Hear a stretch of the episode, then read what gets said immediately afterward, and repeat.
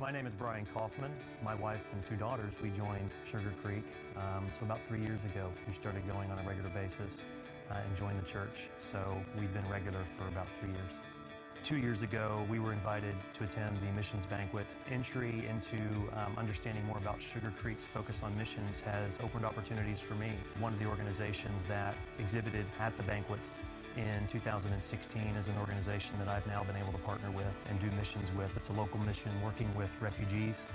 Just last week, I completed my first overseas mission trip uh, with Sugar Creek. So a small team of us went to Greece, uh, to Athens, and worked with um, one of our partners there in Athens that is really doing a lot of great work with the refugees and working amongst that refugee situation in Athens. So we were over there doing foundations training for a couple of groups, both Pakistani and Congolese uh, individuals, and we're able to just train them in simple discipleship making tools, and it was an incredible honor and joy to be there serving with them.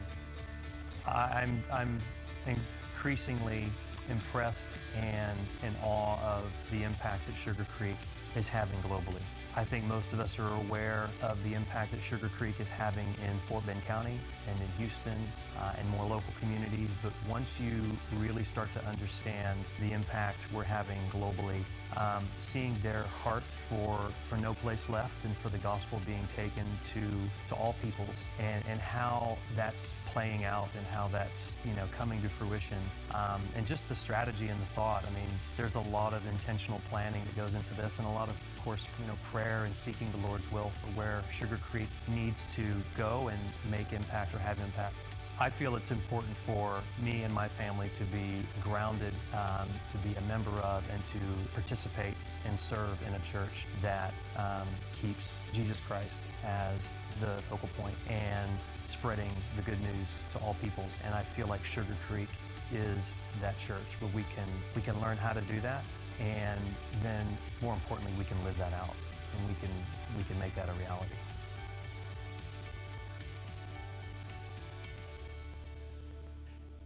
Hey, didn't you appreciate Brian's story and yay God for the Kaufmans and and uh, what God's doing in their lives? And in so many families' lives, we're just opening our eyes and hearts to what God has for us and reaching the world for Him. This has been a tough weekend in the Carolinas, as you know, with uh, the hurricane that has just blown through. And if there's any group of people who understand hurricanes, it's us, right? We understand what they're going through. And I want us to pause for a moment and pray for all of those that are experiencing difficulty. Many of them have been flooded. We know what that's like. And uh, they've just been through a very difficult experience. We want God to be blessed and God to use this. He can use any bad thing, He can use any bad thing and turn it together for good. And we saw Him do that in Houston, and we'll pray for that for the Carolinas. So let's pray together. Father, we come to you today and we pray for these who have suffered so much this weekend, gone through such hurt and difficulty, such fear for many of them, for those who have lost property, for those who've lost lives and lost family members. We pray, Father, you would be with all of these in that region. We pray especially, Father, for the family of God there, that this would be a moment, just like we saw, a moment to step up, to stand up and be to be Christ in that region and in the flesh and be able to be used by you. And I pray that you would help them to rise to this moment and help others. And Father, for the gospel of Jesus Christ to go out in that place, be with them, bless them, help them. We pray in Jesus' name. Amen. Amen. I love the song we just sang. And to think our guys did that. Our guys wrote that in, in, in anticipation for the moment that we're in here at this church one of the great boxing matches of the 20th century. One of the great boxing matches of the 20th century happened actually on November the 25th, 1980. It was in New Orleans. It was at the Superdome. And it was that match between Sugar Ray Leonard and Roberto Duran. And maybe for some of you that were around in that time, you remember that boxing match. Actually, these two guys, both of them, are amazing fighters. Both of them were such, had such skill. Roberto Duran is one of the greatest fighters, really, of all time. And the, the guy had fought 72 matches and only lost one. He was just an, an amazing boxer. And these two had actually met. Sugar Ray Leonard and Roberto Duran had met once before, and Duran had, had uh, won that, that battle decisively. So now is a rematch. And uh, you can imagine that a lot of the money that was being bet was on Duran. And so here they were. The first seven rounds, it was even evenly matched the first seven rounds. Neither one of them had really landed much of a punch on the other, and, and they were being scored almost exactly even. To the eighth round, nobody could have anticipated this. Nobody could have guessed this was going to happen. At the beginning of the eighth round, Roberto Duran looked to the referee and said, No mas, meaning no more. He quit. He was not injured, he was, he was not cut. He admitted later that the reason is because he had become so increasingly frustrated with the match that he lost the will to continue the match. Roberto, Roberto Duran was one of the greatest boxers of all time. But anytime his name is mentioned today, even after all these years, it is not his great power and strength in the ring, it is the no mas that is always mentioned. It is that moment in which he changed his legacy in a moment. There was actually a group of people in the Bible that did exactly the same thing. A group of people that had everything in front of them, a group of people that were going to be amazing a group of people on the verge of a miracle, and on the verge of a miracle, they said, No mas. And they turned and they walked away. And I want to talk to you about that group of people because it was at a moment that they were in that is similar to a moment that we are in today. You know the story. Those of you who know Old Testament history know the story of the Israelites. Early in the Israelites' history, they were slaves in Egypt. They were in bondage. They'd been for in bondage and slaves in Egypt for hundreds of years, and, and they had come to a place of no hope and, and no future, and they were calling out and crying out to God, God, please rescue us. And God responded. He, he brought up a man named Moses. And through the divine intervention of God, through so many miracles, they were amazing. God used Moses to deliver the people of Israel out of Egyptian bondage. You remember that? And here they came out, and they came out with a powerful, a mighty hand. So much so that the Egyptians said, Please leave. We'll give you money if you'll leave. We'll give you treasure if you'll. That's exactly what they did. They poured treasure into it and just leave. And they went out of Egypt with a mighty hand. The hand of God. And now they were outside of Egypt. They were on their way. And they came to this, this uh, overflowed Red Sea that was swollen with water and they couldn't get across. There was no way to get across. And they were right there in front of the Red Sea. And what had happened is, is that all of a sudden Pharaoh had a change of heart. He gathered up an army, and here he is coming for them. They were going to kill Moses, kill all the leaders of the, of the Israelites, and bring them back into forever slavery. They had the Red Sea in front of them. They had Pharaoh and his army coming after behind them, and they had nowhere to turn. And they cried out to God, Oh, God, help us. And God answered, and He split that Red Sea. He allowed them to walk across that riverbed on dry ground. It was an absolute miracle. And they walked across on the other side on dry ground. And when the Egyptian army began to follow them and into that same path, God simply brought the waters back and destroyed that invading army. God said to Moses in that moment, I have a promised land for you. I have a place that is wonderful that I have reserved for you and the Israelite people for their descendants for all generations forever. I have a place. I'm giving you a promised land. Moses then led them down into the Sinai Peninsula to a place, a mountain called Mount Sinai, where God gave to them what is called the Ten Commandments and the law of Moses, and gave to them. And then God said to them, It's time. He said to Moses, It's time. Take them to a place called Kadesh Barnea. Take them to Kadesh Barnea. Kadesh Barnea was on the edge of the promised land the southern edge of the promised land. You take them there. And the Bible says that in Numbers chapter 13, verse 1, the Lord said to Moses, Now send 12 men to explore the land of Canaan, which I am giving to the Israelites. I'm giving this to you. Send 12 spies out to spy out the land. From each ancestral tribe, send one of its leaders. So, at the Lord's command, Moses sent them out from the desert of Paran. All of them were leaders of the Israelites. Off they go. For 40 days, they are spying out the land, this promised land. And at the end of the 40 days, they come back with a report. Numbers chapter 13, verse 25. At the end of the 40 days, they returned from exploring the land. And they came back to Moses and Aaron and the whole Israelite community at Kadesh in the desert of Paran. And there they reported to them and the whole assembly and showed them the fruit of the land. They brought back the fruit. Look, and they gave Moses this account. They said, We went into the land that you sent us, and it's just like God said, it flows with milk and honey, and here is the fruit. But, but the people who live there are powerful, and the cities are fortified and very large. And we even saw the descendants of Anak there. The Amalekites live in the Negev, and the Hittites, and the Jebusites, and the Amorites live in the hill country, and the Canaanites live near the sea and along the Jordan. What are they saying?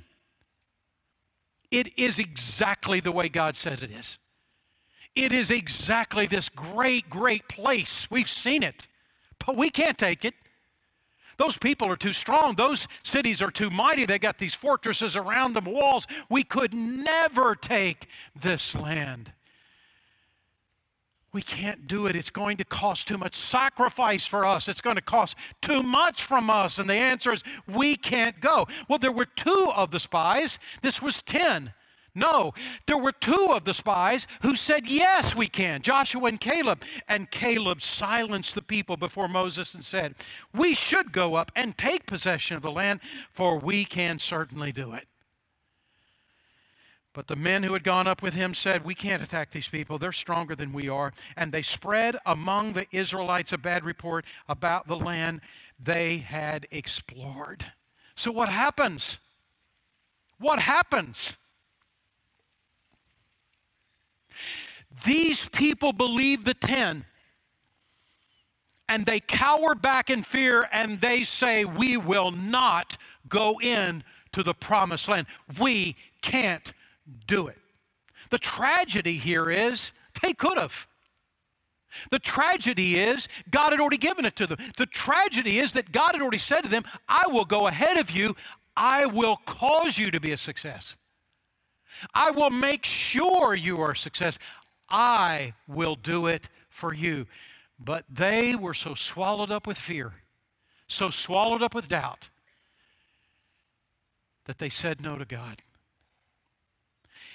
all of us in this room that know the history in the Old Testament know what happens next. For the next 38 years, the next 38 years, they're wandering around in the promise, uh, running around in the desert, going nowhere with no destination.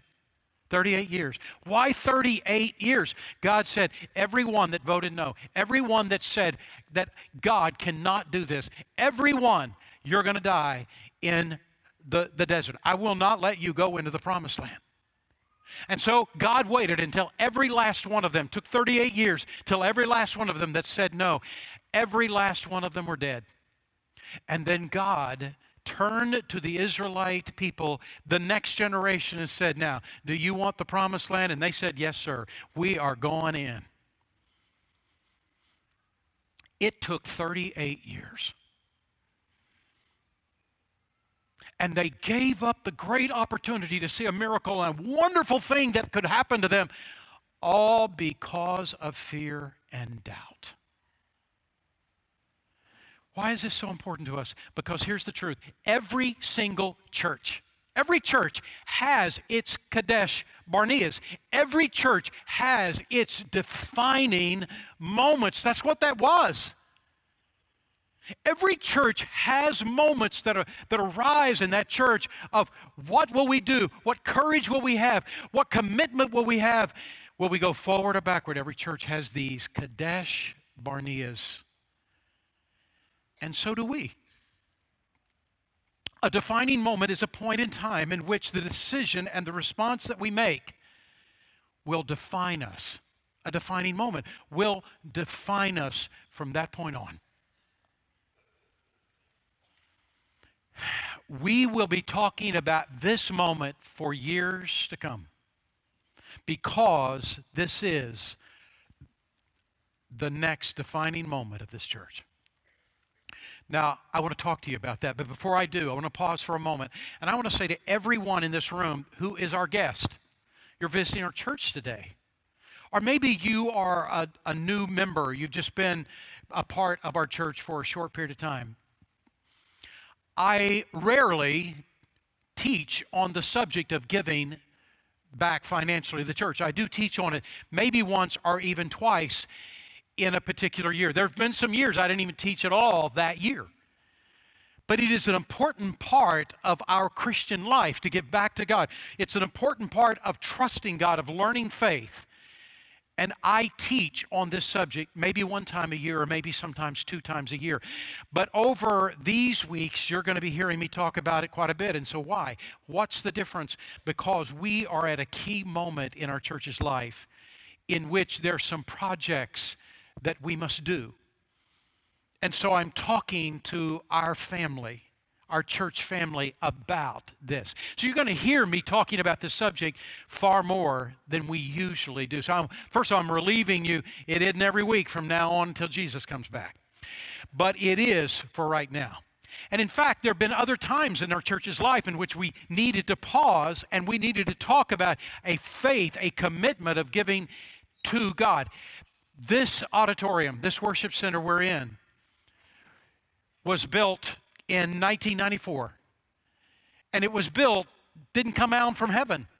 It was built because a whole group of people committed deeply and gave deeply, sacrificially to make this worship center a reality. We have a seat in this worship center today, all of us, because there were people decades ago who, looking forward, said, Oh God, this auditorium, this worship center is critical. And so, God, I will commit.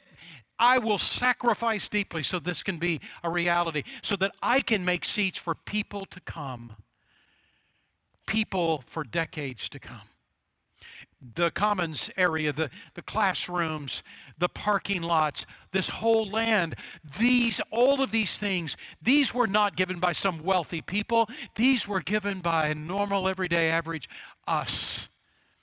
Over the years, our church saying, we want to have a church here. We want to build the buildings and to buy the property, and we, we want to make a way. And we have reached that point again a defining moment in our church. So, over the next uh, week or so, a couple of weeks, I want to talk to you about this subject, and I want to talk to you today about it as well. So, what is our Kadesh Barnea at Sugar Creek? What is our defining moment that we are facing today? Let me explain where we are. In 2012, our church made the most amazing decision, the most critical decision. It is a decision that actually will go down in history, maybe is the most important one we ever made. To become a multi campus church. Why did we do that? Well, in 2012, we became a we decided as a church to become a multi-campus church because we recognized reality we only have 13 acres we only have 13 acres, and we knew that a day would come in which we would fill up all 13 acres, and then what? What are we going to do? We can't say, well, okay, we're out of business now. We're, we're not, it's just going to be about us and the Great Commission. We're not going to even think about anymore. We couldn't do that. That is not the heart and soul of this church.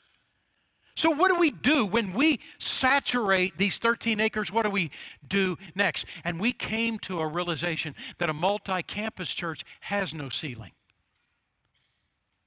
we came to realize that God had a vision that it was greater than 13 acres for Sugar Creek, and that God wanted us to keep reaching people and never ever stop.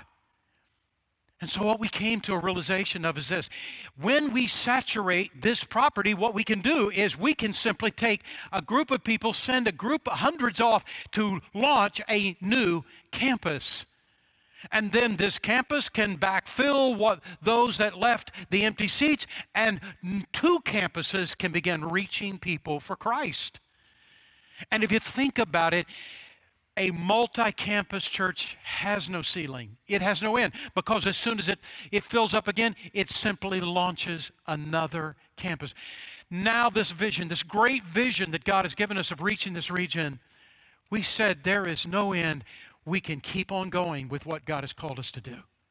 And so, six years ago, we launched our first extra campus. It was in the Sienna Plantation community. We had 400 of our members that lived in that community that said, We want to take this on. And we launched the campus that was called Sugar Creek Sienna. It was at Ridgepoint High School. And we launched five and a half years ago, a year and a half ago all of a sudden the property came available on Highway 6 in Missouri City. A church was selling its property, and Sugar Creek reached out and took advantage of the moment, and we bought that property. And then we moved the Sugar Creek Sienna congregation, and that we renamed it Sugar Creek, Missouri City. At the time this happened, our second campus was averaging about 350, and today, 18 months later, we're now averaging over 900 on that campus. It has just gone crazy. And so many people are coming to know the Lord. So many families are being reached. It's just amazing. We had one service, then two, then three, and we have filled them up. And our Missouri City campus, the buildings at least, the buildings have now reached a critical place in which there's no, there's no capacity left. There's room on the property to build a worship center, but there is not enough room in the existing buildings. We've got to build a building there. At the very same time this was happening on the Missouri City campus, our Sugar Land campus had backfilled, and we now had even gone beyond what had happened six years ago. And our campus at the Sugar Land campus has reached a capacity. We think we've only got another year, another year and a half left, and then we will end up plateauing, and every plateaued church ends up declining. We've come all the way back to a saturated capacity.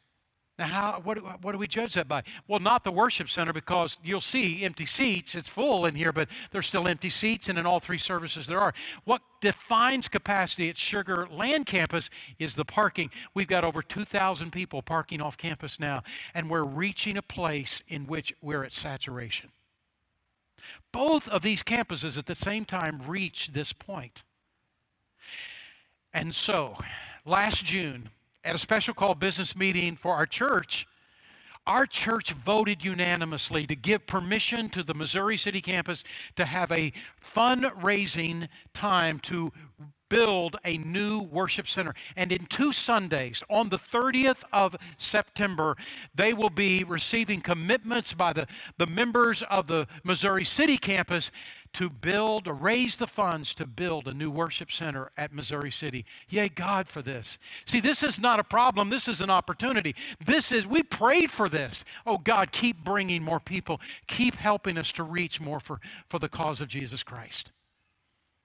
At the same business meeting, the church voted unanimously to ask the Sugar Land campus, us, if we would take on three projects. The first of those projects was simply this to, well, here we go, the Sugar Land campus to raise funds for three key projects. We're asking for a two year commitment from our members to accomplish these three goals. And here's, here they are. First, that we pay off the last remaining debt in the purchase of the Missouri City campus. The debt we still owe is $2.6 million. A year and a half ago, 18 months ago, we bought that property for $4.2 million. And we renovated the building and we built another parking lot and we paid cash for all of that. And we took all the savings that we had saved up for the extra campus and we paid down our debt from 4.2 down to 2.6. And now we're asking would the Sugarland campus pay off this debt? Now, why? There is only one reason. There's only one reason we were able to purchase that property 18 months ago, and that was because we were debt free. Other churches wanted to do this, but they had debt, they couldn't move, but we could because we were debt free. For 43 years, this church, Sugarland, Sugar Creek, has for 43 years been either a no debt or a short term debt church because we don't want our tithes and offerings to go to interest, to pay out interest. We want it to go to ministry. And so we get rid of the debt as fast as we possibly can. We want to be debt free again. We want to be ready. If God wants to do something in our church's life, we want to be ready to be able to respond. And so, the first project is to pay off that last remaining debt of $2.6 million. The second is that we will launch now our third campus in the Richmond Rosenberg area down Highway 59. We're ready. This campus is already saturated again and it's time. And what we want to do is move 600 of our members who live in Richmond Rosenberg to that new campus to launch our third campus. Guess what? We're two thirds of the way there. We have already have almost 400 people that have said we're all in. We're going to do it. When it when it launches, we're going to be a part of it. Almost 400 people. And we've had another almost 400 people that have said, "Look, we're not sure yet, but we are very interested. We probably will do it. We may do it. We need some more information, need to pray it through." But we are very interested in this. And we believe with that combined, we're going to reach our 600, our goal of sending 600 of our members. We have all these members from Richmond Rosenberg. It's time to launch that third campus. The only thing that we need now is what it will take to build out the, the property we want to lease to launch that campus. We don't want to buy more land. We don't want to build more buildings. It would cost between 10 to 15 million dollars. We just don't want to do that right now. We want to get started. And the way we believe we can do that is if we lease a storefront. Kind of like across the highway, the, the, the Life Center that we lease, to lease a storefront in the Richmond Rosenberg area. But how do you turn an empty shell into a church? You got to build a worship center. You got to build all these classrooms, all these little kids, the, the preschool ministry. And in between each of the two preschool classrooms, you got to have a little bathroom for the little kids. And, and there's just, it takes so much to build it out.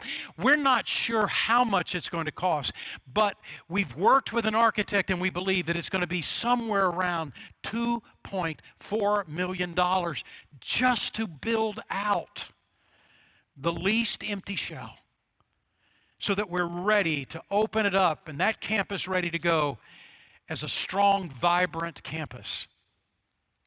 And so we're asking that the Sugarland campus Give us the dollars to be able to build out so that we can launch that third campus. We'll begin with an English service and a Spanish service from the very beginning. And we believe that that campus will reach people like crazy and will give us an opportunity to touch the lives of people we could not have touched otherwise.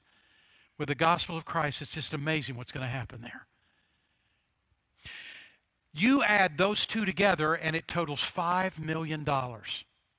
And the third project is simply this. Every year we already have Missions Month, and we, we collect a Missions Month offering. It's a special offering every December. And 100% of it goes to missions around the world. And we said, but we don't want to have this campaign and then two months later have another offering for crying out loud. Why don't we pull all of it together into one?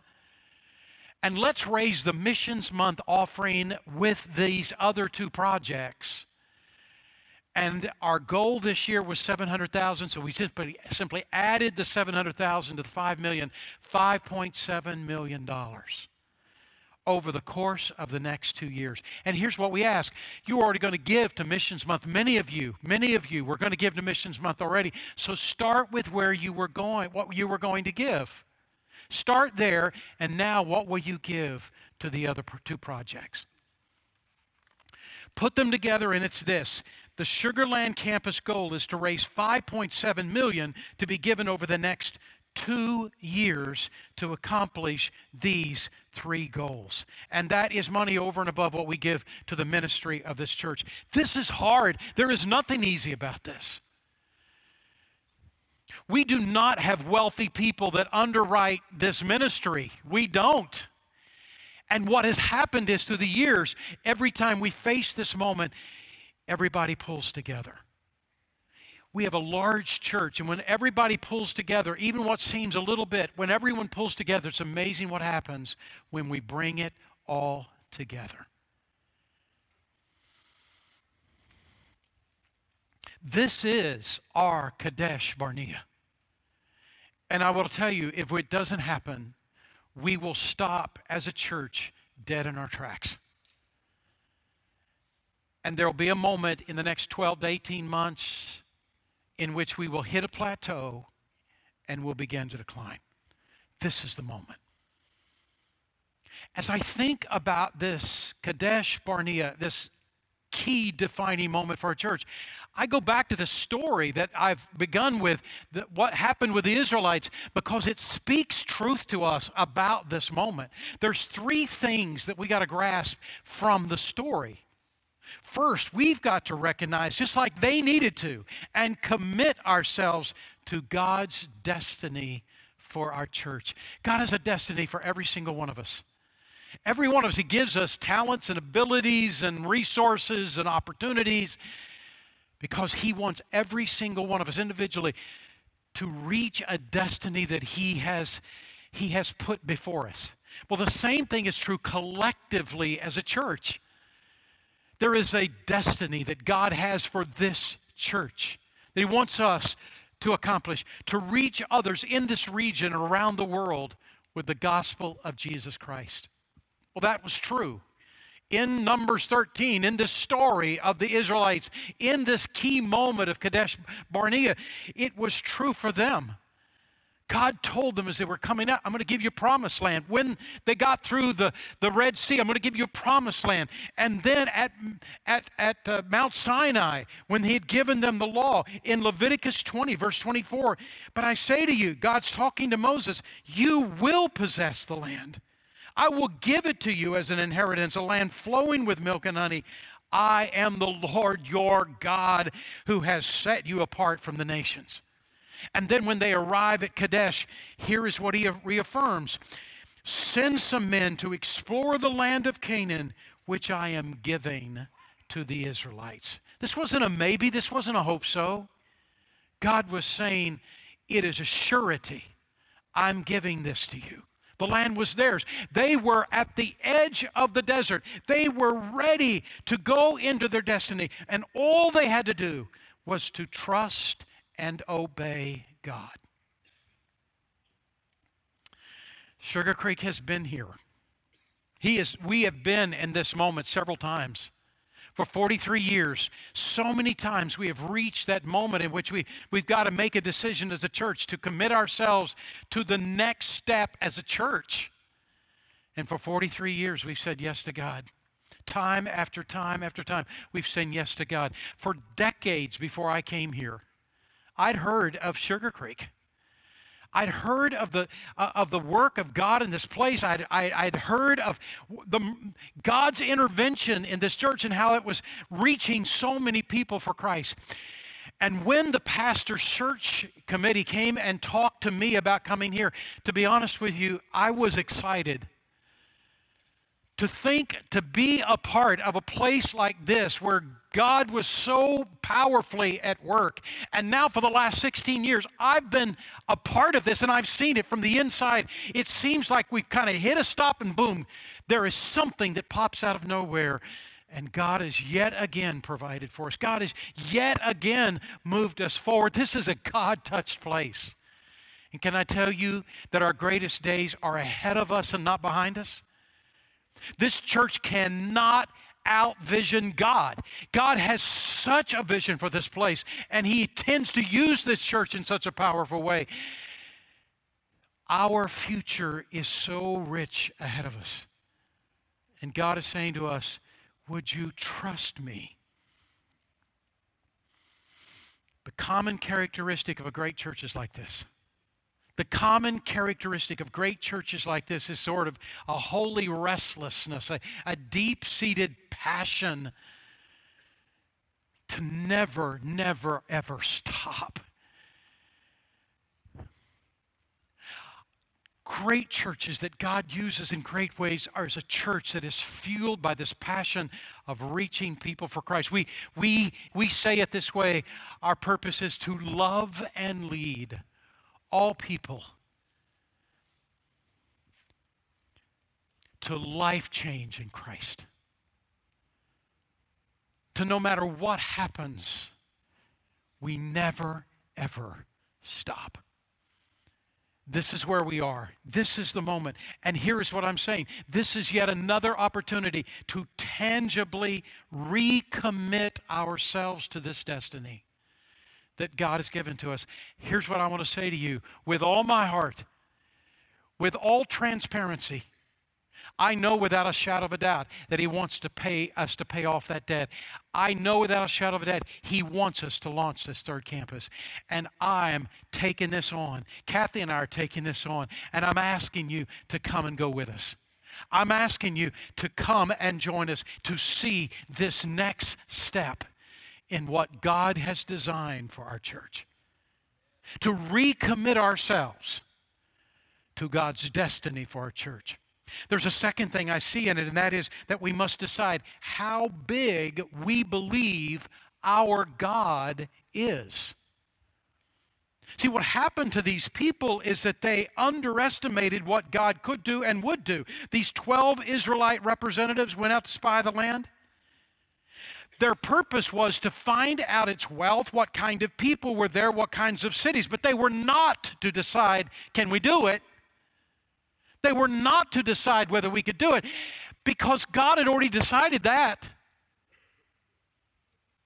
But yet they were swallowed up with doubt and fear, and they walked away from their great moment. Numbers 13 28, but the people who live there are powerful, the cities are fortified, and they're very large. They're too big, the city's too strong. We can't do it. But here's what I want to say to you there will always be a reason to not go forward. There will always be giants in the land. There will always be great obstacles. There will always be these moments in our life. We've got to be willing to trust God and obey Him because if we do, we will always see His power. We will always see His provision if we move forward in faith.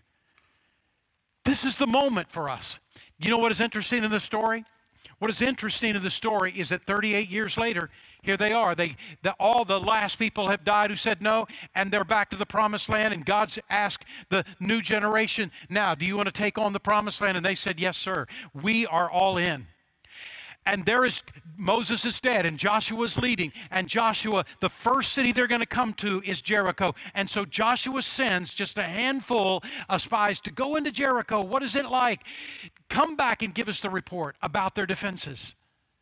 And there, these spies, when they're in Jericho, meet a woman who realizes who they are. And she says, I want to help you. And here's what she says to them. She said, The people of Jericho have been frightened for 40 years of you Israelites. We heard of the miracles of your God. We have been living in panic for 40 years. Do the math 40 years was when they came out of Egypt, and these people in Canaan had heard about the, the, the splitting of the Red Sea. They had heard about the miracles of God. They knew these people had a God that was powerful and they were full of fear. What the Israelites at Kadesh, Kadesh Barnea did not understand is that God had already put fear in the hearts of these people. Oh, they're too big, we can't overcome them. No, the people in the land were saying, Oh my, here come the Israelites, we're doomed. In these Israelites' minds, God was too small of a God. So I want to ask you the question how big is your God? How big is your God? We, we sing about how great He is, how powerful He is, how much of a, a provider He is in our lives. How big is your God?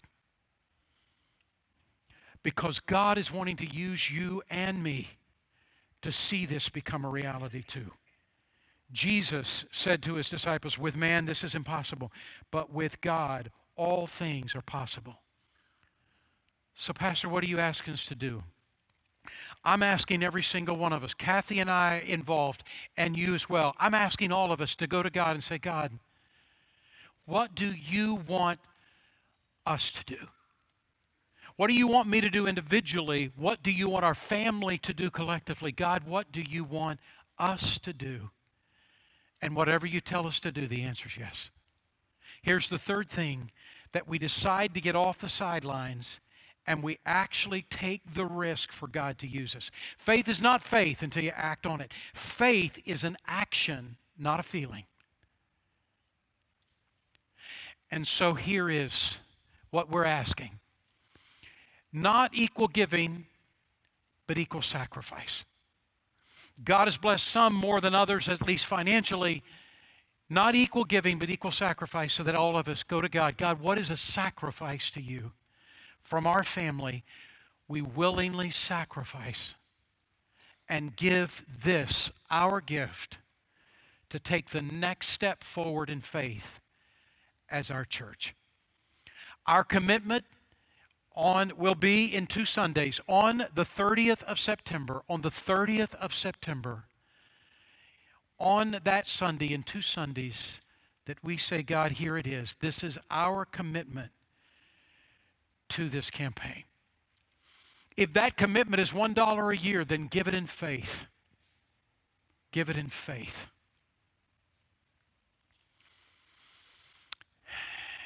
what has been the strength of this church for all these years is that we have done it together for 43 years.